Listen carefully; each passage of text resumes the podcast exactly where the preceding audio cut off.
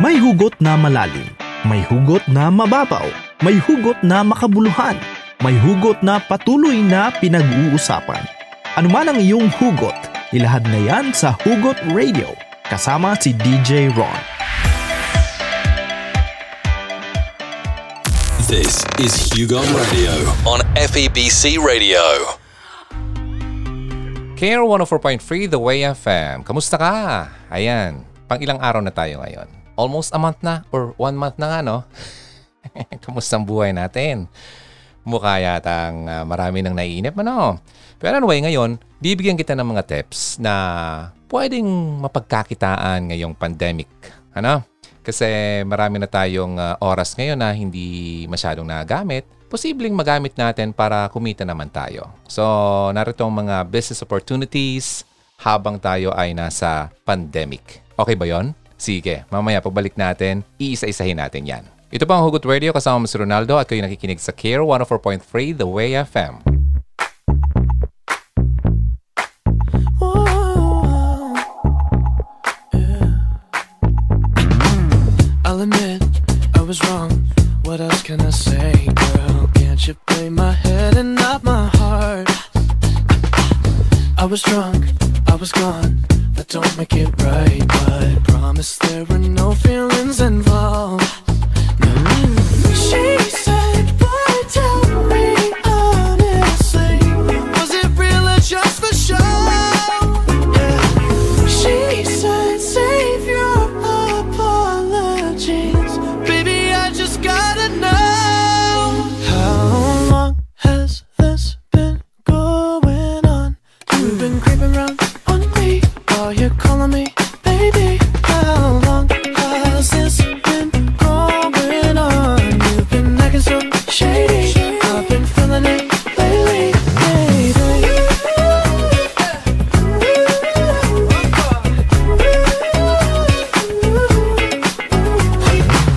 I'll admit, it's my fault, but you gotta believe me when I say it only happened once. Mm-hmm. I tried. I tried, but you'll never see that. You're the only one I wanna love. Oh yeah. She said, boy, tell me honestly, was it real or just for show? Yeah. She said, save your apologies, baby, I just gotta know. How long has this been going on? You've been creeping around.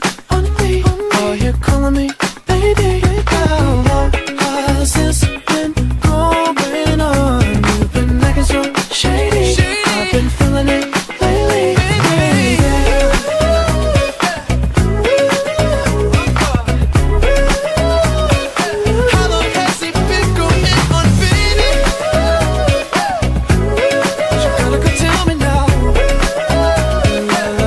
You gotta go tell me now. She said, boy, tell me honestly, was it real or just for show? Yeah.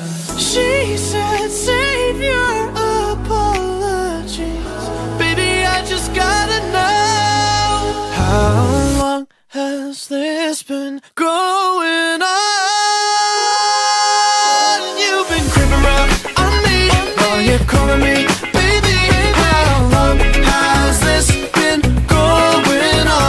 You've been acting so shady, I've been feeling it lately, baby.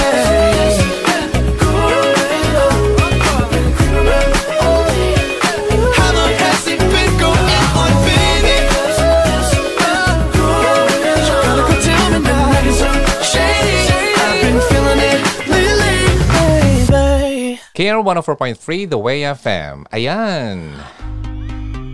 How long? Gaano pa ba katagal ito? Nako, marami na talang naiinip. Yung iba nga, hindi na mapakali at di na alam kung anong gagawin. At uh, mukha yatang dumadami ang mga nade-depress ngayon.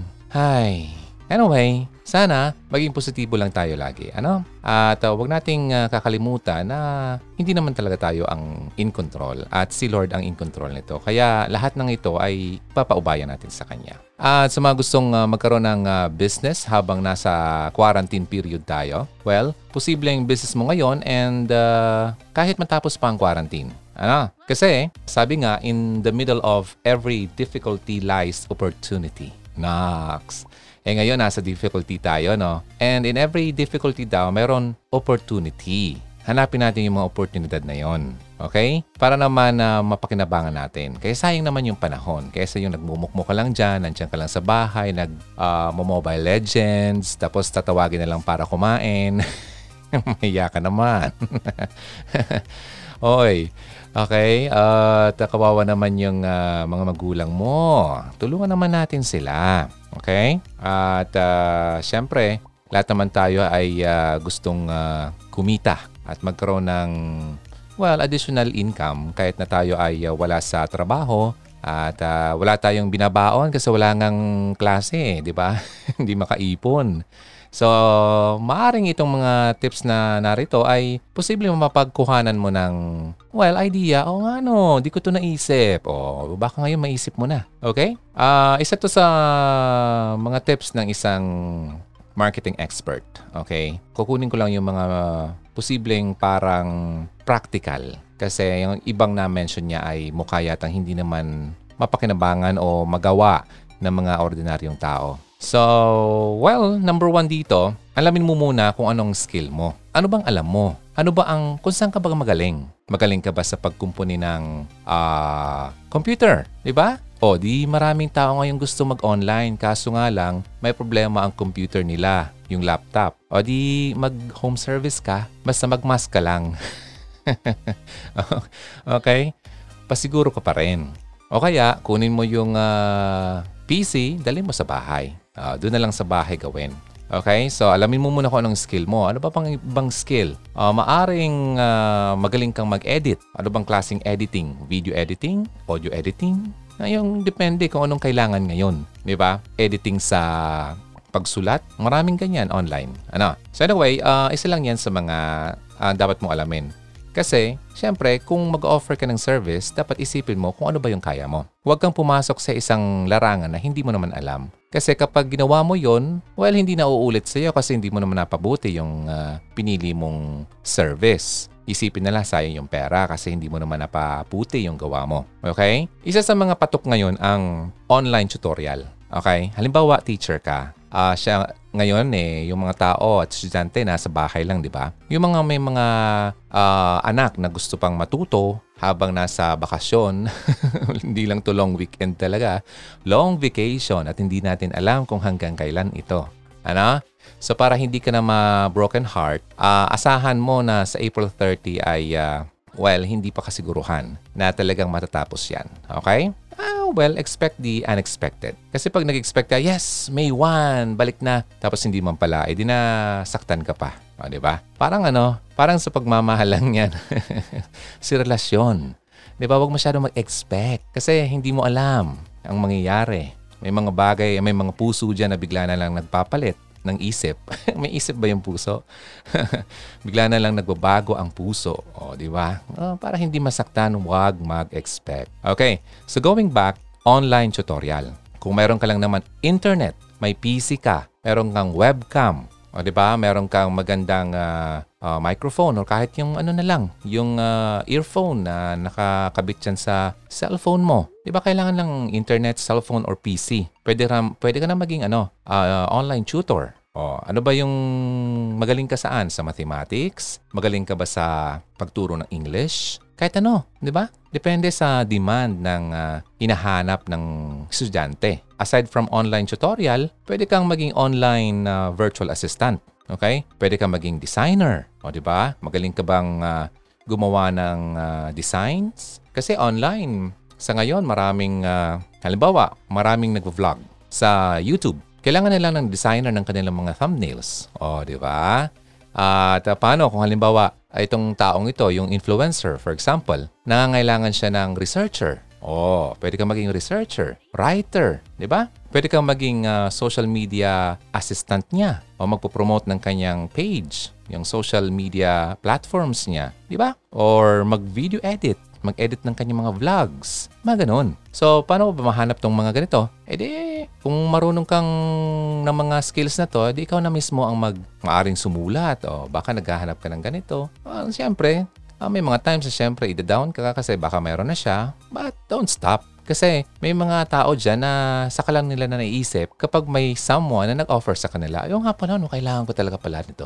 Di ba? Kasi yung mga, usually yung mga sikat na, nangangailangan niya ng mga ganyan, mga assistants. Kasi kailangan nila ng mas maraming oras sa sarili nila, sa pamilya nila at sa business nila. Pwede kang maging virtual assistant. Services, I T services. Uh, pwede kang taga-ayos, taga-kumpune. May problema yung internet nila, ayusin mo. May problema yung computer, ayusin mo. Marumi, linisan mo. Installan mo ng bagong operating system. Diba? I-restore mo yung kanyang uh, computer. Kahit ano, tanggalin mo yung virus. O diba? Ayan, mga home services yan. Pwede mong gawin sa kanilang bahay o dali mo lang sa bahay mo. Yun, ano pa ba? Now, hanapin mo yung market mo. Sabi ko kanina, ano bang alam mo? Ay then, hanapin mo yung market mo. Kasi halimbawa, marunong kang magkumpune, di hanapin mo yung nangangailangan ng pagkumpune. Ah, di ba?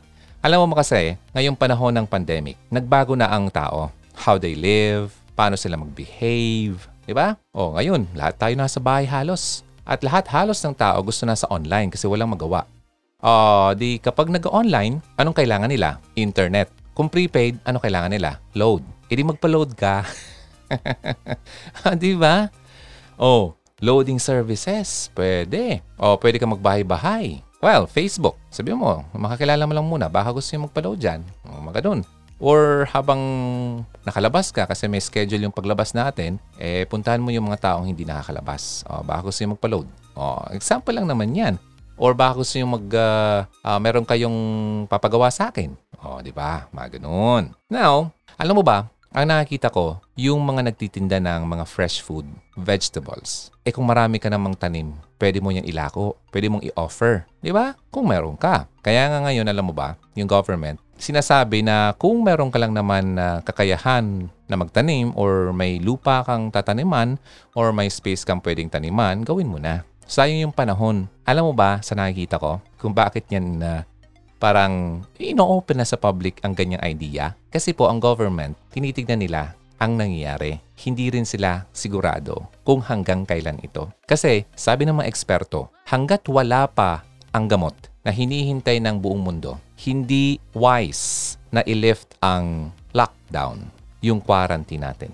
Alam mo? Kasi kapag nagmadali tayo niyan at sa tingin mo ay nagpa-flatten na yung curve na sinasabi, ay bumababa na, ay marami nang nag, ano, nakaka-recover, ay walang namamatay. Alam mo ba, may mga nababasa ako, galing pa to sa mga matatalinong tao at mga matatalinong mga bansa. Hindi po talaga one hundred percent reliable ang testing kit na yan. Marami nagpo-false negative. Ang mas malala, positive ka pala, nag-negative ka. O ba? Diba? Tapos pinalaya ka. Pinalaya. Parang ano, preso lang ano. Tapos pinauwi ka na. Well, in-advisean ka na mag-home quarantine. Ang problema dun sa tao, matigas ang ulo. Eh wala naman akong sakit eh. Ayun, naglalabas. Kung saan-saan lang pumupunta. Nakahawa na. Alam mo ba may mga taong asymptomatic? Ibig sabihin wala pong symptoms. Positive siya, carrier siya, may virus siya, pero wala siyang symptoms na pinapakita. Pero pwede siya makahawa. Yun ang problema natin. Ha? Yan ang dapat natignan. Huwag tayong maging kampante kasi hindi natin nakikita ang kalaban natin. Hindi natin napapansin ang isang tao kung mayroong sakit o wala. Ah, kaya, lagi tayong mag-ingat and lagi tayong pasiguro. Huwag tayong magmadali na sana matapos na to. Sana ma-lift na yung uh, lockdown kasi kailangan namin ng trabaho. Oo, yeah. Totoo naman yun, lahat naman tayo nangangailangan ng ganun. At uh, kumita ulit, makabalik sa trabaho, makapag-aral ulit para may baon. Diba? Kaya lang isipin natin yung long-term effect nito kung tayo ay magmamadali.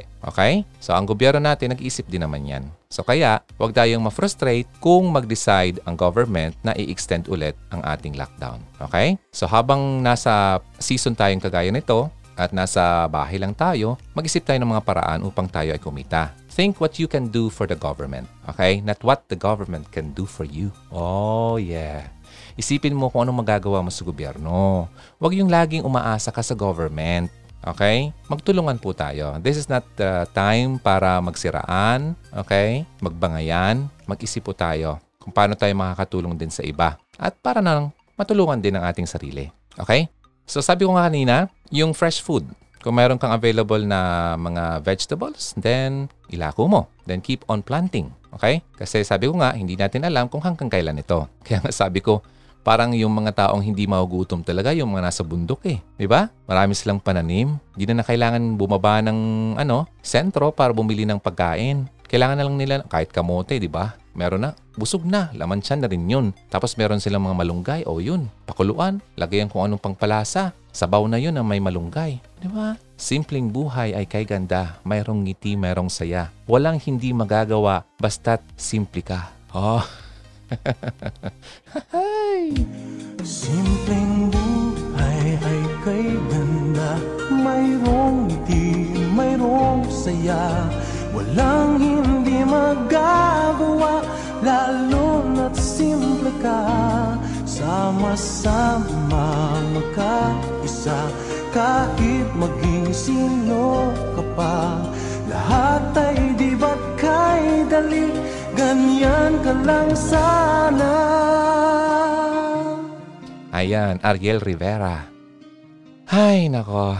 Maging simple lang tayo, okay? Now, number two, canned goods. May mga taong ayaw nang lumabas kasi natatakot lumabas, nag-iingat. Eh, what if magtinda ka ng ganun? Oh, kahit patungan mo ng kahit konti lang. Siyempre, yung mga tao, okay lang yun magdagdag ng bayad, safe naman sila. Pero ikaw, bilang nagtitinda, mag-ingat ka rin. Ano? So, yun. At pangatlo, same din naman yung first, uh, yung magtanim ka ng ano, vegetables sa background mo. Background tuloy. Backyard mo. Background. Backyard. So, kung may lupa ka sa likod, yun, magtanim. Sina Papa nga, eh, nagumawa na ng plot dyan sa likod. Oh, yung bakanting lote dyan ng uh, tita ko na hindi naman nagagamit pa, so nilagyan ng mga plat para pagtaniman ng pechay. Kahapon bumili ako ng mga seeds ng pechay. First time ko makakita ng seed ng pechay. Kulay asul pala yun. Diba? Parang, uh, parang mga maliliit na itlog ng uh, alien. Masyado akong ignorante, no? So anyway, exciting. Sana tumubo siya. O, di ba? Pag mayroon ka ng ganun, o, mayroon kang pechay. Ang sarap pa naman ng pechay. O, di ba? Kahit ano, o, di magtanim ka ng okra. O, ano pa? May mga madaling tumubo. May mga um, seeds naman ngayon na sinasabing parang, ano bang term nila dyan? Hybrid ba yon? Yung kahit itanim mo sa lupa na hindi talaga, ano bang term nila dyan? Yung parang hindi talaga uh, ah, sapat. O, ano bang term? Ako kasi, oh, pasensya na po sa mga marunong magtanim. Basta may mga seeds kasi na kahit itanim mo siya sa isang lugar or lot na hindi talaga siya taniman, ay tumutubo. Oh, di ba? Hanap tayo ng mga ganun. Ah, kahapon, nakausap ko yung kaibigan ko na uh, parang connected siya sa Department of Agriculture. Uh, namibigay daw sila ng mga pwedeng itanim. O, kung may kakilala ka, pwede kayong pumunta sa kanila. Libre po yun, binibigay ng government. Ano? Then, uh, home service. Oh, nung isang linggo, naghahanap ako ng pwedeng magupit. Wala akong mahanap. Oh, di ba? Kung magaling, magaling ka maggupit or kung hindi ka naman dati talaga palagupit, pero may knowledge ka sa paggugupit, ito na yung tamang panahon para gamitin mo yung skill mo sa paggugupit. Oh, di ba? Kung meron kang clipper dyan na hindi mo naman talaga uh, ginagamit pang uh, business pero may pang personal mo, pwede mong pagkakitaan. Pa twenty-twenty o thirty pesos o forty, depende sa ano, sa layo siguro or sa, di ba, sa pag-uusap niya. Pero since uh, crisis po tayo, wag naman kayong yung masyadong mataas mamresyo. Kasi alam mo naman, lahat naman tayo ay talagang gipit ngayon. Ano? So siguro, twenty pesos, ano na yan? Mura na yan. Okay? Hindi lang haircut. May mga, kung magiling kang maglinis uh, ng kuko. Oh, di ba? Pwede yun. Kasi nakasarado yung mga salon eh. Oh, di ba? Basta ingat lang kayo. Yung may social distancing pa rin kayo. Oh, eh, paano kung halimbawa uh, ginugupitan mo, eh, di magmask kayo. Oh, ganun. Ano pa ba? Ay, eto. Kung meron kang extra money, pwede kang magpa-loan. Pero wag naman yung ano, masyadong taas ng interest. Yung five six, bihira. Wag naman. Yung maliit lang, yung reasonable interest naman. Okay? Eh, oo nga, yumaman ka nga, eh, may nahirapan namang tao. Di ba? Nakakatulog ka ba niyan? Well, may mga taong gano'n, nakakatulog. Ang sarap ng tulog. Huwag naman nating uh, masyadong, uh, ano bang term sa Bicol? Ang um, gulgulun. Tama ba yon? Yung parang yung masyado mong ano, nacho-choke na yung tao sa utang sa'yo. Di ba? Now, ano pa ba? Going back doon sa home study pala, pwede mong gawin ito. Since meron namang online, no? Hindi mo na kailangan pang pumunta ng mga bahay-bahay nila. Pwede mong gamitin ang internet. Okay? Uh, pwede kang gumamit ng uh, online conferencing. Okay? Eh kung paulit-ulit lang naman yung tinuturo mo, halimbawa history, hindi naman nagpapalit ang history, di ba? I-record mo, di ba?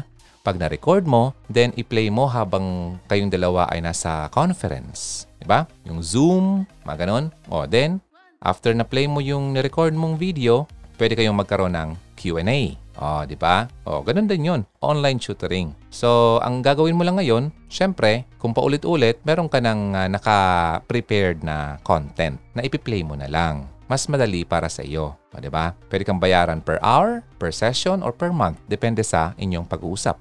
O, yan. May mga tips tayo ngayon na pwede mapagkunan. So, yan na muna ang mga simpleng tips. At uh, pagbalik natin ay uh, may mga additional tips pa tayo dito. Okay?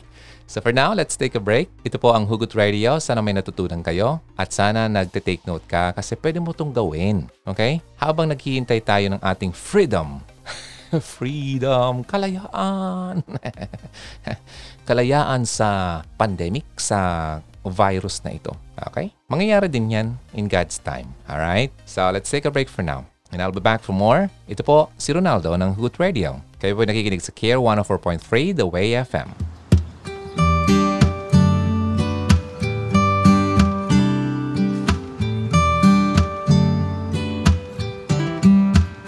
You with the sad eyes, don't be discouraged, oh I realize it's hard to take courage in a world full of people.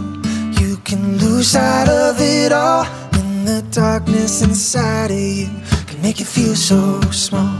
And I see your true colors shining through. And I see your true colors, and that's why I love you. So don't be afraid to let them show. Your true colors are beautiful, oh like rain.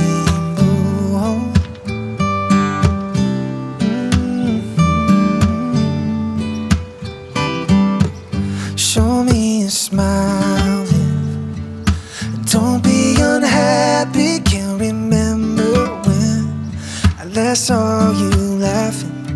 This world makes you crazy. You're taking all that you can bear. Just call me up, cause I'll always be there. And I see your true colors shining through. Yeah, I see your true colors. That's why I love you. So don't be afraid to let them show. Your true colors are beautiful, oh like a rainbow.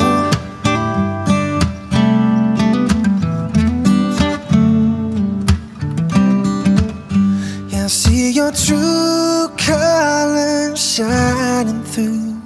I see your true colors shining through. I see your true colors shining through.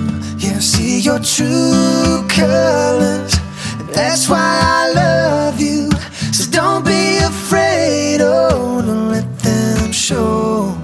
Your true colors are beautiful, oh, like a rainbow. Like a rainbow. Mm-hmm. Oh, like a rainbow. Kero one oh four point three, The Way F M. Magandang hapon. Ayan, kumakain kayo. Sige lang. Enjoy lang yung uh, pagkain natin. At uh, samahan niyo ako hanggang one o'clock this afternoon. Isang oras ng pagsasama. Okay? Hugot Radio, usually, ang pinag-uusapan natin dati ay uh, mga tungkol sa hugot tips. Okay? Uh, mga heart problems. Pero alam mo ba ngayon, kung mapapansin nyo mga content ko, hindi ko na masyado munang uh, binibigyan ng, uh, well, attention ng mga problema dyan. Kasi wala po tayong panahon problemahin ang ating mga, nako, yung mga ex ko na hindi na ako pinapansin. Mahal ko pa rin siya, D J Ron. Paano kaya ito? Ay, nako. Pagkalaki-laki ng problema ng mundo, pati ba naman yung ex mo, hindi mo pa rin makalimutan. Nako, ano lang naman yan. Kailangan mo lang ayusin ang uh, state of mind mo. Ha? Kung lagi-lagi na lang kasi siya ang iniisip mo, naka, talagang hindi mo niya makakalimutan. Ay, may video pala ako about mabilis na paraan ng pag-move on. Ay, nako. Yung iba siya, nakapanood na nun, eh, hindi pa rin niya na-apply sa buhay. Kaya yan, everyday na lang pagising, imbes na pag-isipan kung ano ang dapat gawin ngayong pandemic, eh, iniisip pa kung anong ginawa ng kanyang uh, mala-epidemic na ex.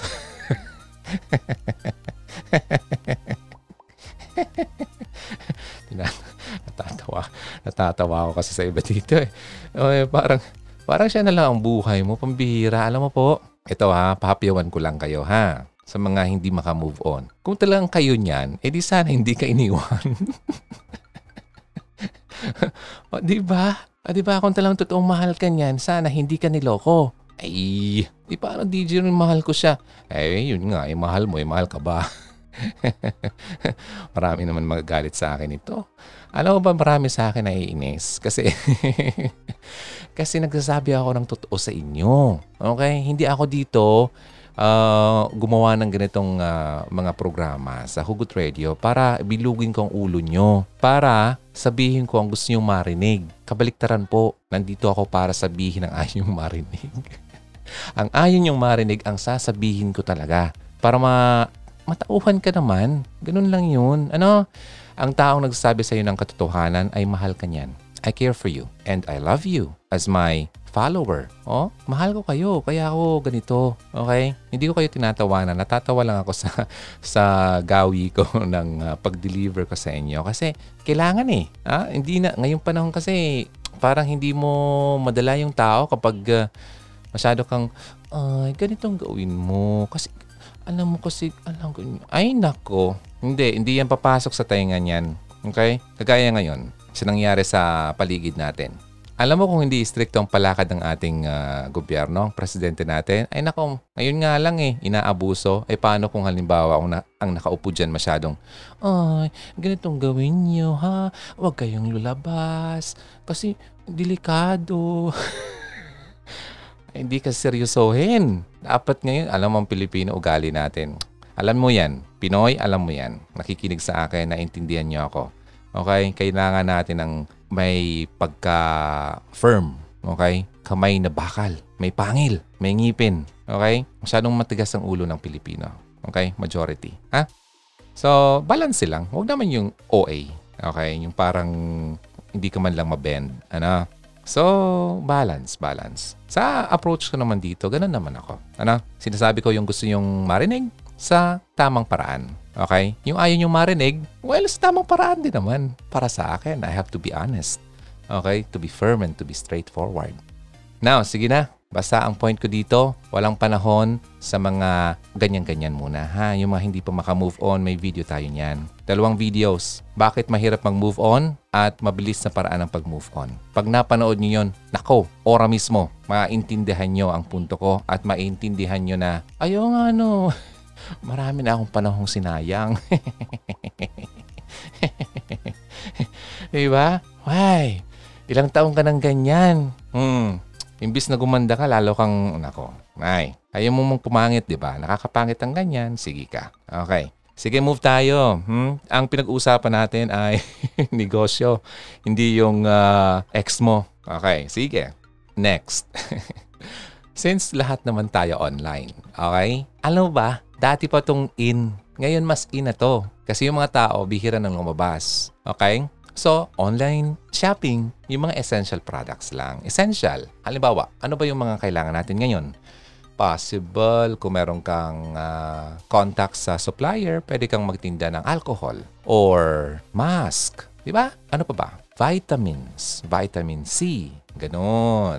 Basta yung mga hindi peke, ha? Hmm? Kasi kapag peke yan, anak ko, D T I ang kalaban mo dyan. Okay, sige. Online shopping for essential products. Okay. Now, next. Uh, ito yung mga tips lang naman to nakita ko sa ang YouTube channel ni Chinky Tan. Favorite ko to eh. And in fact, bumili ako sa kanya ng mga online uh, courses niya. So, going back kanina, di ba sabi ko, pwede mong gawin yun. O, online tut- tutoring, uh, di-record mo, then pwede mo yung pagpabili online. Pwede mo yung pabili. O, di ba? Now, ngayon naman ay uh, pwedeng mag-boom ang isang cashless uh, payment. Halimbawa, ano ba yung ginagamit ko? GCash. Oh, madali yun. And uh, hindi ko siya pinupromote pero yung kasing ginagamit ko kaya na-share ko. Uh, pwede ka mag-load doon. Uh, loadan mo yung tao na kakilala mo. Oh, wala ka, di ka makalabas, loadan kita. Oh, ganun. Then singilin mo na lang siya oh, with uh, uh, konting uh, patong. Kasi, syempre, para naman kumita kahit konti. Kaya ang purpose dito ay para kumita, hindi yung malugi. Okay, basta yung pagkikita mo or means mo ng pagkakaroon ng kita, yung hindi naman nakaka, masyadong nakakahirap sa ibang tao. Ano? Next. Wow. Alam mo ba, since yung mga tao ngayon ay uh, medyo nag-iingat lumabas, may nakita akong isang video. Kalimutan ko lang kung saan. Yung lalaki, maraming daladalang listahan. Okay? Pumunta siya ng drugstore at napansin siya ng uh, tindera. Bakit parang siyang maraming binibili? Iba-ibang listahan. Iba-ibang nasa supot yata yon for every listahan. Then, uh, kita niyan, ah, okay. Ito palang taong ito ay nagbabahay-bahay sa mga kapitbahay at o oh, nagtatanong, oh, meron kayong papabili at ako'y pupunta ng uh, bayan. O, papadala kayo ng pera, listahan, at ibibili niya. Then, meron siya dun, ano, o baka binibigyan siya ng extra money, di ba? O pang pamasahe, or pang gasolina, or kung ano man.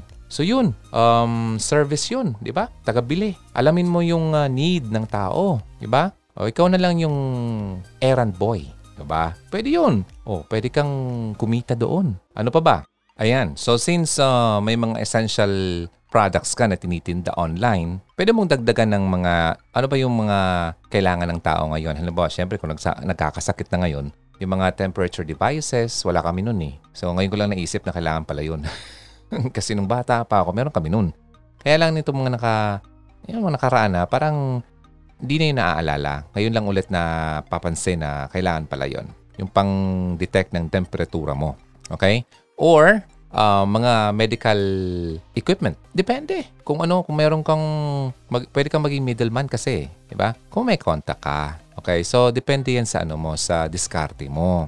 Then, kung talagang mapera ka, meron kang extra money at meron kang extra sasakyan.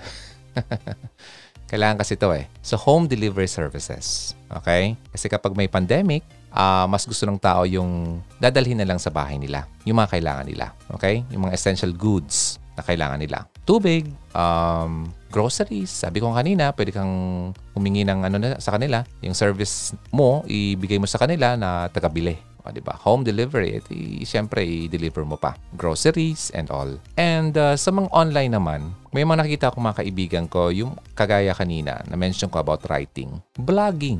You can still do that. Pwede ka magsulat about uh, pandemic, tips, or uh, depende yan nga sa skill mo eh. But this time, mas in yung ano, vlogging. No, pwede kang gumawa ng mga videos, post mo online, keep on doing that hanggat sa makakuha ka ng mga followers. Uh, post mo sa YouTube or sa Facebook. But since ang YouTube ang uh, mas maraming uh, opportunities pagdating dyan, kasi kapag naka-earn ka ng four thousand hours na watch time, ibig sabihin, kapag may ten minutes ako at may ten taong nanood, meron akong ten times ten na watch hours o watch time palang term. So, ten minutes times ten people, yan ang watch time ko. So, dapat maka-earn ka ng four thousand hours. Matagal ba? Hindi naman yon. Madali lang naman yon kapag uh, marami ka ng mga tagapanood at marami ka rin content na pinapanood ng mga tao. So, madali na lang maka-earn ng ganon. Okay? So, dapat ang ginagawa mo, yung uh, depende sa iyong niche. But this time, siguro ang mas in demand ngayon yung mga ganyan uh, about uh, COVID, about uh, pandemic, mga ganyan. Kayang-kaya mo yan. Vlogging yon. Okay? Marami, marami, maraming mga bagay na pwede mong pagkakitaan. Virtual office services pala. Connected naman yan sa pag-offer mo ng services mo virtually. Okay? Depende nga ulit sa iyong skill. Now, kung halimbawa, meron kang extra money. Okay? Uh, pwede kang mag-handle ng mga tao. Meron kang mga tao na susweldohan mo at sila yung mag-offer ng service under your company. Halimbawa, um, mga editors, writers, depende. Okay? So, kung mayroon kang mga kakilalang ganon, pwede kang mag-inquire. Diba? Magpaturo ka. Or kung wala kang capital, ikaw ang magpa-employ sa kanila. So, yun. Ano pa ba? Mm, maraming uh, tips kasi ngayon ay more about online. Kasi, ang takbo ng ating business ngayon ay papunta na po sa online. Okay? Sabi nga ni uh, Bill Gates, if your business is not on the internet, then your business is out of business. Or your business will be out of business. Okay? Kaya mag-isip ka ng mga bagay kung paano mo madala ang business mo online. Kasi lahat ng tao, majority, papunta na talaga sa online. Nagtitinda ka ng ganito, pero wala kang online presence, ay mahirap ka makuha ng leads or mga buyers. Okay? Mas mahirap para sa iyo kasi maglilibot ka talaga para makilala ang product mo. But kung gawin mo yung online selling, marami nang gumagawa niya ngayon. Yung iba nga, alam mo ba, uh, may nakita ako, nagbebenta talaga while nagfa-Facebook Live. Ito po, yung bag na to, ganyan. O, unahan na lang kayo kung sinong, mga ganun. Unahan kung sino makabili. Ganun. May mga buyers na talaga siya. So kapag may mga ukay-ukay ka, halimbawa, pwede mong piliin yung mga magandang klase at pabili mo online. O, simula ka muna sa mga kaibigan mo. Hanggat sa may mga kilala sa'yo, share-share na yan eh, nakilala na yung ano mo, yung profile mo. O, ano pa ba? Kung wala naman sa online kasi hindi ka naman talaga um, nasa online ngayon, mahirap yung internet sa lugar mo, mag-isip ka ng mga bagay na pwede mong pagkakitaan offline. Diba? Kagaya ng mga nabanggit ko kanina, pwede kang mag-offer ng services, home services, mga ganun.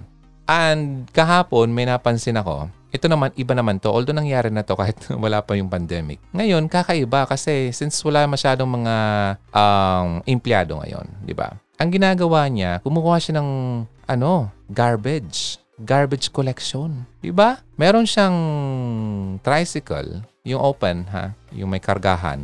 Tapos kinukuha niya yung ano, yung mga trash. Oh, yung mga trash na pwedeng ipabili niya sa junk. Sa junk shop. O yun, kakaiba yun, di ba? Pwede mong gawin yun kahit kariton nga eh. Oh, so talagang magiging creative lang talagang yung mind mo para kumita nung isang araw. Although, I don't know kung bakit inalaw. Siyempre naman, siguro dahil wala namang ibang pagkakitaan.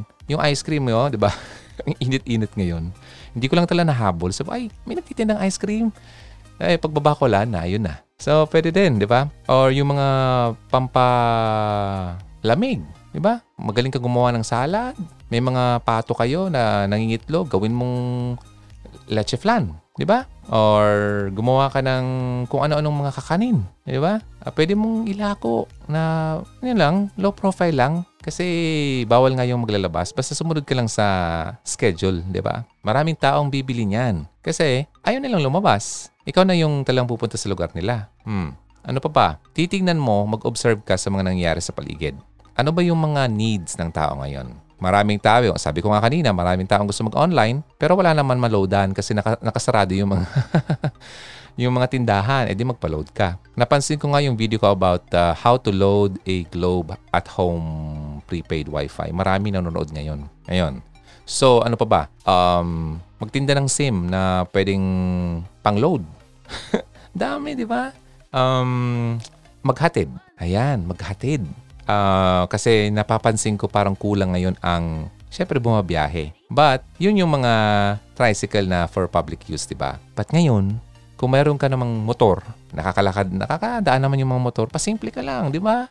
Oh, pwede mong, although bawal nga yung nakaangkas nga, ihatid mo yung mga ipapabili, diba? O may bibili. Then, hindi siya makahatid, ikaw ang sumalo. Ako na lang maghatid niyan. O, diba? Or mas maganda nga, ikaw nang bumili, ikaw panghahatid. O, di nakuha mo yung dalawa. O, yun. So, kailangan talaga natin maging uh, maano yung ano natin, pag-iisip. Malawak at uh, makalikot. Ah, ano bang dapat gawin? Kasi hindi yung nandiyan ka lang sa bahay, nakahilata ka lang, wala kang ano, paano? Paano? Halimbawa, naubos na yung mga yung pera mo. Naubos na yung nakatago mong pera. Kaya nga, alam mo ba, matagal ko na itong narinig. Noon ko pang napan, narinig talaga sa mga experts na dapat meron tayong at least, at least ha, six months na emergency fund. Halimbawa, may uh, income ka monthly ng ten K na lang, ten na lang para madaling i-compute. Dapat meron kang sixty thousand nakatago sa bangko mo for emergency use. Kasi, anim, anim na buwan man na humaba ang pandemic, meron ka pang manggagasto sa loob ng anim, anim na buwan. Di ba? So, kaya ngayon, kailangan na, na talaga nating mag-isip niyan. Matapos man itong pandemic, naku, huwag mong hayaan na wala kang emergency fund. Ayun. So, paano kung wala ka ngayon ngayon? Hindi ka na nakapag-isip nun. Limited na lang yung pera mo.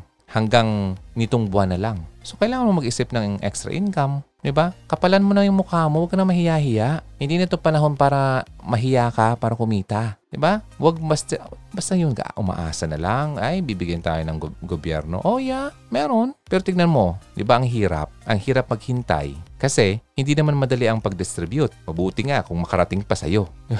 Diba? O kaya nga, sabi ko nga, hindi na mag-expect ng mga ganyan. Kasi, masasaktan ka lang kapag hindi ka nabigyan. Although kung nabigyan ka naman, naghintay ka naman ng matagal. Diba? Pero kung mayroon kang pinagkakakitaan at mabigyan ka, then bonus na lang yun. Bonus. Nakakaawang tingnan yung mga tao ngayon sa paligid. Lalo yung mga poorest of the poor. Yung walang-wala. Yun naman talaga ang priority ng government natin. Then, yung iba, yung mga middle class ay nag... Uh, request naman kung pwedeng maisabay sila. Pero depende pa rin yun. Kung gusto nyo malaman ng uh, update dyan, punta lang kayo ng ano, Dole. No? At magbasa-basa kayo ng mga balita patungkol dyan. Kasi ang pagkakaalam ko parang limited din naman talaga. Okay? Sabi nga ng presidente natin, limited talaga. Kaya sana magkaroon na ng ano to, parang vaccine daw para ma-lift na niya at makabalik na sa trabaho at uh, gumana yung ekonomiya natin. Kaya nga lang, syempre mag-iingat pa rin yung government kasi paano kung nilift niya at eh, hindi naman talaga totally one hundred percent sure na tapos na. Diba? Eh, nagkaroon ng second wave, naubos na yung savings ng government, ang mangyari niyan, mangungutang na yung gobyerno. Dadami yung utang natin, diba? Madaming utang natin, ay bababa yung ano natin, status, yung kakayahan ng ating... Uh, yung ano natin, yung government, alam mo yung sa economy, uh, alam niya ng mga ekonomista. Okay, so yeah, and then uh, halimbawa naman, wala mapa- mautangan kasi lahat naman tinamaan. Yung mga nagpapautang sa atin, nako, tinamaan din yung mga mapeperang nations, countries, China, lalo, yung U S, nako, number one na ngayon. So paano hindi tayo napautang? Ang gagawin ng government, papibili niya yung mga ari-arian, yung mga assets ng government. Di ba? Kung ano man yun. So kapag ano, naubos yun, paano na? Wala na pala tayo. Pero kung ikaw bilang mamamayan na simple, ordinaryong mamamayan at nag-iisip ka ng mga bagay na pwede mong pagkakitaan, makakatulong ka somehow sa government. No? Then you pray. Huwag mong kakalimutan yun. Mag-pray kasi si Lord naman nagbibigay ng wisdom sa atin. Ano bang dapat gawin mo? Okay? Just entrust mo lang lahat yan. Yeah, oo, may problema tayo, pero bakit? Kaya mo bang solusyonan? Kayo bang, di ba? Kayo bang isang pitik mo lang eh, biglang nawala yan? Hindi naman ah. So, bakit ka mag-worry? Hindi mo lang pala kaya. Pero meron tayong si Lord na pwede tayong tulungan at di tayo pababayaan. So, yun lang naman talaga actually ang uh, nakita kong ano dito, message. Yung maging still ka lang, Lord, ikaw na bahala, Lord. Alam ko, Lord, na ikaw lang nakakaalam ng lahat. Hindi ko na kailangan pang mamroblema kasi hindi mo naman pababayaan yung mga anak mo. Ganun yun. Na may problema tayo dahil hindi natin nire-recognize ang kakayahan ng ating Panginoon. Diba? God will provide. Bigla na lang may dumating sa iyo. Diba? Yung pala kasi yung tao ay uh, biglang binago ng Panginoon ng puso ng tao. O may pera ka, you share. O bigyan mo sila ganito, ganyan. O may na-receive ka. O, diba? May mga taong kasing hindi naman talaga nagyayabang ng kanilang tulong. Ginagawa na lang. Yan yung mga wise na tao. Ano? Yung mga wise na tao, they just do. Hindi na sila nagtotok. Ginagawa na lang. Kaya yung mga nakikita mong nagbabalangibog, uh, pinapaalam sa buong mundo ang kanilang tulong, ang taong yan, hindi po yan wise. Mayabang yan. Okay, di mo kailangan ipagmayabang kung magtutulong ka lang naman. And uh, sabi nga, ang anumang bagay na ginagawa sa palihim ay ang nakita ng ating Panginoon. Okay, yun ang kanyang i-reward. Pero kung pinagyabang mo yung ginawa mo, ang mag-reward sa'yo, yung tao, ay, yung bait naman niya. Grabe talaga. Inubos yung pera. Ganon. Para lang ipamigay sa tao. O, diba? Na-appreciate ka ng tao, yes. But si Lord, hindi. Kasi ayaw ni Lord nun. Okay? Huwag ka daw magyabang. And uh, bilang tayo naman na naghihintay, i-ano natin, kumapit tayo sa taas. Wala eh. Ako nga eh, nag-iisip eh. Paano? Eh, wala naman akong mangyayari. Wala naman, sabihin natin meron kang extra, then you share. Kung wala, then God will provide para meron kang ma-share ulit. Ikaw magiging daan ng uh, parang uh, channel of blessings. Diba? Gusto mo yun? Kayong dadaanan ng blessings. Uh, ganda kaya nun. Diba? Huwag kang matakot kung walang-wala na. Ibigay mo sa mas nangangailangan kasi alam mo, kung titignan mo yung tao sa paligid mo, ha? Mas maraming tao na talagang walang-wala. Diba? Buti nga may bahay ka. Oh, buti nga may tubig ka malinis. Oh, buti nga meron ka pang bigas. Buti nga kapag natutulog ka, nasa kwarto ka. Yung iba, wala, ay nasa daan pa. May pandemic na, may uh, coronavirus pa nasa paligid, pero sa kalsada pa siya natutulog. Wala pang makain. Wala mang nagbibigay. Oh, mas maswerte ka dun. Mas blessed ka. O, diba? Huwag mong tinitignan kasi kung anong wala ka. Ba, at titignan mo kung anong meron ka. At i-appreciate mo yun. Pasalamatan mo yun. Thank you, Lord. May bahay ako. Thank you, Lord. Meron akong pagkain. Yun, always give thanks. Yan kasi yung problema natin. Masyado tayo mapaghanap ng wala. No? Hindi tayo nakontento. Oh, tignan mo yung mas lower sa'yo at ma-appreciate mo kung anong meron ka. Mm. Sana naman ay eh, may natutunan ka. Diba? Oh, parang kasi may kwento. May, nak- may nakita akong kwento. Yung lalaki, nagbabike. May dumaan na in-overtaken siya. Nakamotor. Oy, buti pa yun, no? May motor. Ako nakabike lang lagi. Tapos yung nakamotor, may nag-overtake sa kanya. Nakakotse. Hmm? Sabi ng nakamotor, buti pa yun, nakakotse. Sabi naman ng nakakotse, isa, may nag-overtake sa kanya. Ay, wow, mas magandang kotse. Sports car. Wow, buti pa yun, sports car. Itong kotse ko, isang sipa na lang. Laglag na. Di ba? Tapos yung naka-sports car, habang nag, uh, ano siya, nagta-travel siya, nakatingin siya sa taas. May dumaang ano, private jet. Tingnan niya, uy, wow naman, buti pa siya. Lumilipad. Hindi na kailangan, ano, dumaan sa traffic. Diba, mga ganun? Tapos yung naka-jet naman, diba? Ano pa pang mas mataas sa jet? Nakita niya yung ano, yung uh, mas malaking eroplano. Ito palang pilot na ito, gusto niyang maka, ano, maging pilot sa mas malaking eroplano. Yung mga airlines, mga lalaki. Hindi nakita niya, sana ganun din ako. Nakikits niya ako? Walang kakontentuhan ang tao. Di ba? Eto pa. E di bumalik, bumalik tayo dun sa nakabisikleta. Hindi niya alam. Yung nakas, nakabisikleta, meron siyang tinaanan, no? Na naglalakad. Buti pa yun, nakabike. Ako lagi nilang naglalakad. Gets mo ako? May lower pa pala sa kanya. Diba? Akala niya siya yung pinakamaliit. Oh, meron pa palang mas maliit sa kanya. Tapos yung naglalakad, habang nainggit siya dun sa nakabike, meron siya na, na lampasan. Naka-wheelchair. No? Sabi nung naka-wheelchair, buti pa siya may paa, nakakalakad. O diba? Lahat ng tao, puro mga may nasasabing, buti pa siya. Mga ganun. Tapos yung naka-wheelchair, habang naka-wheelchair siya, meron siya nadaanan. Diba? Yung nadaanan niya, hindi rin makalakad, pero walang wheelchair. Hmm. Nakasa- nakasaklay lang. Nahihirapan siya na laging nakasaklay. Wala man lang siyang maupuan. Buti pa siya may wheelchair. Diba? Di nila na-appreciate yung kung anong meron sila. At yung ano naman, yung nag, may nakasaklay naman, hindi niya alam na mabuti nga siya, eh nakaka, nakakalakad pa kahit kulang yung ano niya, paa niya. Pero yung iba naman ay patay na. Buti pa siya, buhay pa. Kung pwede lang siguro makapagsabi yung patay, ano. Di ba? Nakuha niyo yung point ko. Kanya-kanya tayo, no, ng level. Hindi mo kailangan mainggit sa iba. Kasi may mas lower pa sa'yo. So, titignan mo yung tao na nasa baba mo para ma-appreciate po anong meron ka. Huwag kang tumingin kung ano yung mga nauna sa'yo. Kasi di mo rin alam kung anong mga pinagdaanan nun. Kung bakit siya nagkaroon ng ganun. Kung bakit siya napunta doon. Diba? May kanya-kanya tayong tinatahak. May kanya-kanya tayong oras. Kailangan natin magpasalamat lang kung anong binibigay muna sa atin. Huwag natin minamadali kasi may panahon dyan. Okay?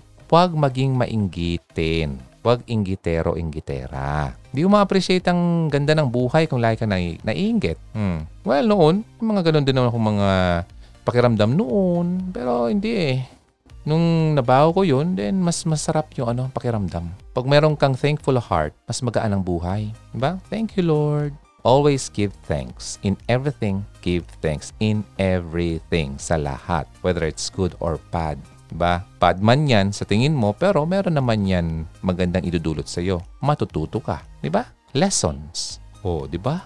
Lagi kasing tinitingnan natin ang pangit. Diba? Kaya ganon. So ngayon, napag-usapan natin ang mga business ideas na yan.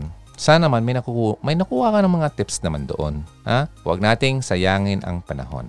Okay? Huwag nating ubusin ang panahon na wala tayong ginagawa. Anong mga takeaways dito? Mag-isip ka ng mga bagay na pwede mong magawa para sa sarili mo, pamilya mo, at mag-isip ka ng mga bagay na pwede mong magawa para makatulong ka sa gobyerno. And huwag kang maging inggitero. Kaya marami hindi nagkakasundo dahil dyan eh. Diba? Buti pa yung kapitbahay namin. Eh kasi tingin-tingin tingin ka na lang lagi ng tingin sa kapitbahay mo.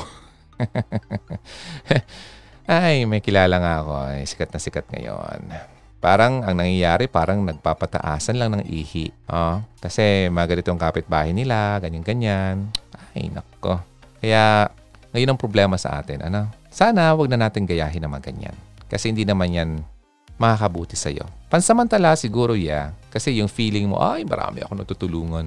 Marami ako napapasaya. Alam lang yun, temporary lang yun. Paano kapag hindi ka na nila kailangan? Limot na sila. Hindi ka na masaya kasi hindi ka na napapansin. Di ba? Eh, temporary lang naman yung ano mo, pakiramdam. Hmm? Pero kung yung pakiramdam mo ay kahit na hindi ka makilala, kahit na hindi ka mapansin, kahit di nila malaman kung tumulong ka sa kanila o hindi, okay lang sa'yo na hindi ka maging famous. Ay nako, mas masarap ang buhay.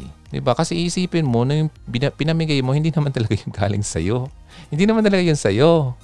Galing yung kay Lord. Blessing yun ni Lord sa atin. Nagiging channel ka lang, ginagamit ka lang ni Lord na mapagdaanan ng kanyang blessing. Huwag mong angkinin, okay? Kasi kahit nga buhay mo, hindi yan sa iyo. Ano? Eh paano, nagising ka? Oh, ang pera mo ngayon, sobrang dami. Eh, mabuti kung nagising ka pa. Wala na yung buhay mo, nabawi na. O, oh, di ba? O, oh, magagamit mo pa yon, madadala mo yon. Hindi na. Wala ka naman madadala pa pag namatay ka. So, lahat ng kung anong meron ka, hindi yan talaga sa iyo. Okay? Probably, binigyan ka ng ganyan para gamitin mo upang mas makakilala ng ibang tao kay Lord. Yun yung sinasabi ko eh. Yung tao, nagdasal. Lord, wala na kaming makain. Tapos ikaw, bigla kang dumating, binigyan mo na akong ganito. I thank you, Lord. Talagang dinidig mo ang aking dalangin. Totoo ka talaga. O diba? O yung tao, mas lumakas yung paniniwala kay Lord dahil sa ginawa mo at nagpagamit kay Lord. O di mas maraming tao ang makakilala. Yun. Kaya kapag tumutulong ka, hindi, huwag mong itaas yung sarili mo. Itaas mo si Lord. Siya naman kasi talaga ang provider ng lahat. Okay? Nakakalungkot lang kasing tignan eh. Kaya nga ako nag-out na ako sa social media muna eh. Daming ganun. Ngayon, ay nako, pipicture muna bago ibigay.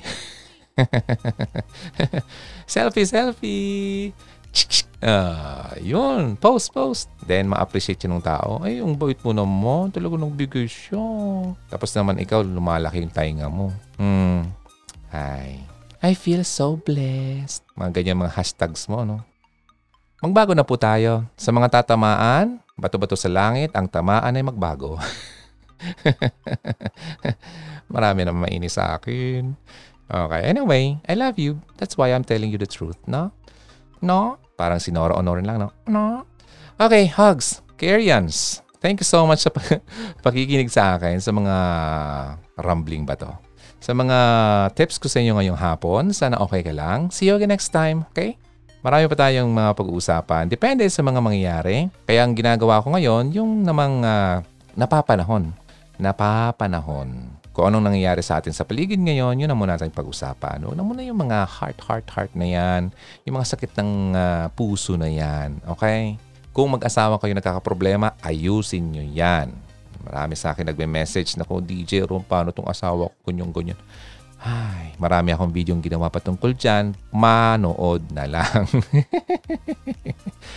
Hindi kasi nanin, nanonood eh. Gusto pa talaga yung personal. Ah, ando na po lahat. Ah, ah paano? Yung boyfriend ko, ah, D J Ron, niniloko ako, ganyan-ganyan. Ay, Hayaan mo na yan. Hindi ka mahal niyan. Niloko ka eh. Eh, kung mahal ka niya, hindi ka lulukohin yan. Okay? O, kung mahal ka niya, hindi ka iiwanan yan. Yun, basic yun. Naku. Alam mo, pag ako nag... Paano nga ba? Kung ako lang bibigyan ng pagkakataon, ano, dream ko lang naman to. Dream. Dream. Ay, sana sa eskulahan palang tinuturo na yan. Alam mo kung bakit? Yung matters of the heart. Alam mo kung bakit? Apektado ang buhay ng tao dahil sa puso. Hmm? Oh, kapag na broken-hearted, di ba apektado ang kabuhayan? Hindi na makapagtrabaho, hindi na makapag-isip, natanggal sa trabaho, wala nang pera. Oh, apektado ang ekonomiya ng bayan. Dahil sa pagka-broken-hearted mo. Oh, ay. O, di ba? Dapat bata pa lang, nalalaman na ng mga bata ang kanilang worth. Ang halaga nila. Lalo sa mga babae, ay nako. Nay, nako. Marami ako nakikita ngayon, hindi nila alam ang kanilang worth, halaga. Hindi nila alam na presyo sila, may halaga sila sa mata ni Lord. Wala eh. Iniwan lang eh. Parang tapos na yung buhay. Gusto na magpakamatay. Mm. Do you think it's wise na kitilin mo yung buhay mo dahil dyan sa nang iwan sa'yo? Naku, tatawanan ka lang noon. Sama no? Ay, oo, oh, totoo yan. Maraming ganun. Natutuwa pang mawala ka. Kasi ang kulit mo daw eh. Meron na siyang iba eh. Kinukulit mo pa. Ah, ganun. O, di ba? Nagiging hugot na naman tayo, Hugot Radio. Alam mo sa mga hindi familiar sa Hugot Radio, kaya ako nakakalbo dahil dyan. Diba? Paulit-ulit lang naman ang problema naman talaga actually. Ayaw lang talaga makinig. Kung gusto mo maging matalino, makinig ka sa mga, ano, matalinong mga nag-a-advise sa'yo. I'm not saying na matalino ako kasi ako naman eh, nakikinig naman ako sa mga tao talagang napagkukunan ko ng mga advice. Yun ang mga, mga matalino. Pero ang pinaka magaling dyan ay alamin mo yung mga wisdom na galing sa taas. Naku, andyan kasi marami yan eh. Hindi kasi nagbabasa. Okay, um, mag-pray. Pray, Lord. Wala, hindi ko alam ang gagawin ko, Lord. Tulungan mo po ako. Patawarin mo, Lord, sa mga kasalanan ko. Lord, dami kong ginawang kasalanan. Ikaw na po bahala sa akin. Magmula ngayon, ikaw na mangunguna sa buhay ko. Kasi hindi hindi ko na talaga, Lord, alam ang gagawin ko. Tulungan mo po ako, Lord. Ganoon naman sana talaga dapat, no? Problema sa atin, masyado nating sinusolo ang problema natin. Problema na nga eh, pinoproblema mo palalo. Di ba? Simple lang naman talaga ang gusto ni Lord eh. Ha? Kausapin mo siya, ha? Yan. Mag-usap kayong dalawa. Ilagi ka lang nakamukmuk dyan, kinakausap mo sino? Sarili mo. Oh, yung mga nangyayari sa past mo na masakit, binabalik-balikan mo pa. Tapos na nga yun eh, past na nga eh. X na yun eh. X na nga eh. Oh, pag-usapan natin yung mga ideas na makakatulong sa'yo para mag-thrive ka sa buhay mo. Hindi yung, ay, wala, nakadapa ka na nga eh. Gusto mo pang maghanap ng hukay. So, yun oh, sa mga nakikinig sa akin, sa mga nagugulat, why, uh, ganito ang approach ko. Ganito naman po talaga ang approach ko. And maraming tao nagpapasalamat dyan. Ah, kung gusto mong makita, just go to YouTube channel ng Hugot Radio. Makita mo yung mga taong na-appreciate. Kasi alam mo, kailangan talagang gusto nila yung nauumpog sila. Kasi walang, walang taong nagsasabi sa kanilang ganun. Sabi ko nga eh, hindi na uso ngayon eh, yung mga approach na, ay, ganitong gawin mo. Ay, kasi ganyan. Wala. Hindi talaga. Sa totoo lang, ilang taon na akong ganito. Since two thousand sixteen pa, mga apat na taon na, paulit-ulit lang naman. Alam ko na yung mga, ano, ay yung mga nagagalit sa akin, yung mga ayaw lang makinig. Oo. Yung mga ayaw makinig at natatamaan. Ay, masakit naman talaga yon. Reality hurts. Reality bites. Truth hurts pala. Ayun. Yan, isa pa. Ang mga nagagalit sa akin, yung mga nabubuking. Marami akong nabubuking. Ay, nako, ayawan ko ba? O, sige. Kung ayaw nyo mabuking, gumawa ng mabuti. Okay? Hugs, Karyans, maraming salamat sa mga nakikinig. Maraming salamat sa pag-spend ng iyong time dito sa Hugot Radio. Ito po si Ronaldo ng Hugot Radio. Siyempre, eh, partnership tayo ng Care one oh four point three The Way F M. At maraming salamat sa mga laging nakatutok, sa mga lagi nakasubaybay, sa mga interested at uh, curious kung anong mga sinasabi kong mga contents na yan online, just go to YouTube channel ng Hugot Radio or pwede kayong pumunta ng Facebook ng Hugot Radio. Andun yung community at uh, mag-usap-usap kayo. Uh, marami ng mga sinasabi kong high-quality women Okay? At kung gusto mo maging high-quality woman, hanapin mo yung video ko about that. And after that, ma-realize mo, ay oo nga no, hindi pala ako high-quality dati. Low quality. Okay. O, diba? At least, diba may pagbabago sa iyo kapag nakita mo yon. Masasaktan ka, yes, that's true. Talagang masasaktan ka. Pero, ma-appreciate mo after. Diba? Magpapasalamat ka at nauntog ka. O siya. Sige na muna. Till next time. Maraming salamat po. And uh, dito lang kayo lagi sa Care one oh four point three The Way F M. Ito po si Ronaldo ng Hugot Radio. Laging tatandaan, always believe in love and keep the flame burning. See you next time. Bye! God bless you. By the way, before we go, may sinira ko last year at nakita ko ulit sa memories ko sa Facebook. It says, how much of your time do you spend worrying about tomorrow or next week or next month? Peace can be found when we remain present in the moment. Let God worry about all your tomorrows so you can joyfully seek His kingdom today. Sabi nga sa verse, therefore, do not worry about tomorrow, for tomorrow will worry about itself. Each day has enough trouble of its own. Matthew six thirty-four. Bye for now, hugs. Carians, thank you for tuning in. Hello, friends. I just wanted to bring you a word of hope today. I know uh, these are uh, these are challenging times. And I was thinking about it uh, this morning. Um, I, I've never been here before. I've never seen anything quite like this. And in times like this, the only thing I know to do is to turn to God's Word. Uh, something that won't be shaken. The financial markets are shaken. Um, everything's being shaken that can be shaken. But uh, God's Word will stand forever. Amen? Uh, That's what He promised. So we put our trust in God's Word today. And uh, here's a here's an encouraging word for you. And God will make a way where there seems to be no way. He works in ways we cannot see. He will make a way for me. He will be my guide. Hold me closely to His side, with love and strength for each new day. He will make a way. He will make a way.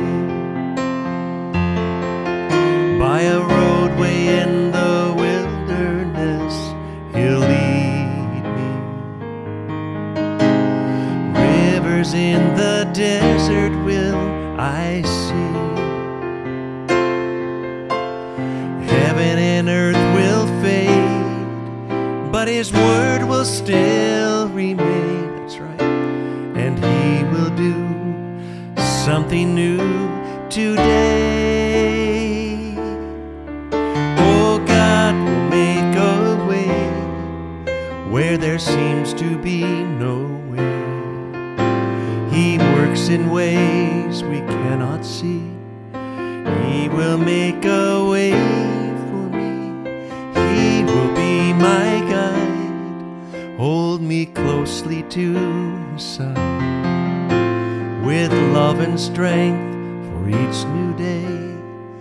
He will make a way. He will make a way. With love and strength for each new day, He will make a way. He will make a way. Yes, He will.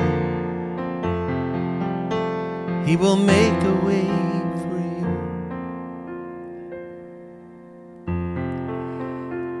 Isaiah forty-three, verse eighteen says, do not remember the former things, nor consider the things of old. Um, behold, I will do something new, and now it will spring forth. And um, all, all the things that we depended on in the past are being shaken. And uh, so that's a good promise. Do not remember the former things, nor cons nor consider the things of old. Behold, I will do something new. And Lord, that's what we ask you to do today. Do something new in the middle of all of this crisis, all of these uh, uh, desperate situations. There are people hurting today. I ask you to bring comfort to them through your word. Lord, we just choose not to look in the past, depend on things that we've depended on before. We choose to put our trust in your word today. So we invite you to come, Holy Spirit, come and do something new in our hearts and our lives today. We don't know where to turn, but we choose to turn to you in times like this, Lord. Our eyes are on you and are on your word. So come, Holy Spirit, touch your people now in Jesus' name. Provide for every need. Make a way where there seems to be no way. Work in ways that we can't see together today. In the name of Jesus, I just uh, speak healing to you, comfort to you, peace to you, in Jesus' name. Amen. And now, let the weak say, I am strong. Let the poor say, I am rich, because of what the Lord has done for us. And now, let the weak say it, I am strong. Let the poor say, I am rich, because of what the Lord has done for us. Give thanks. Oh, we give you thanks today. We give thanks. We give thanks. Lord, we thank you for your faithfulness today, for all you've done in the past, and by faith, we say thank you for what you're about to do.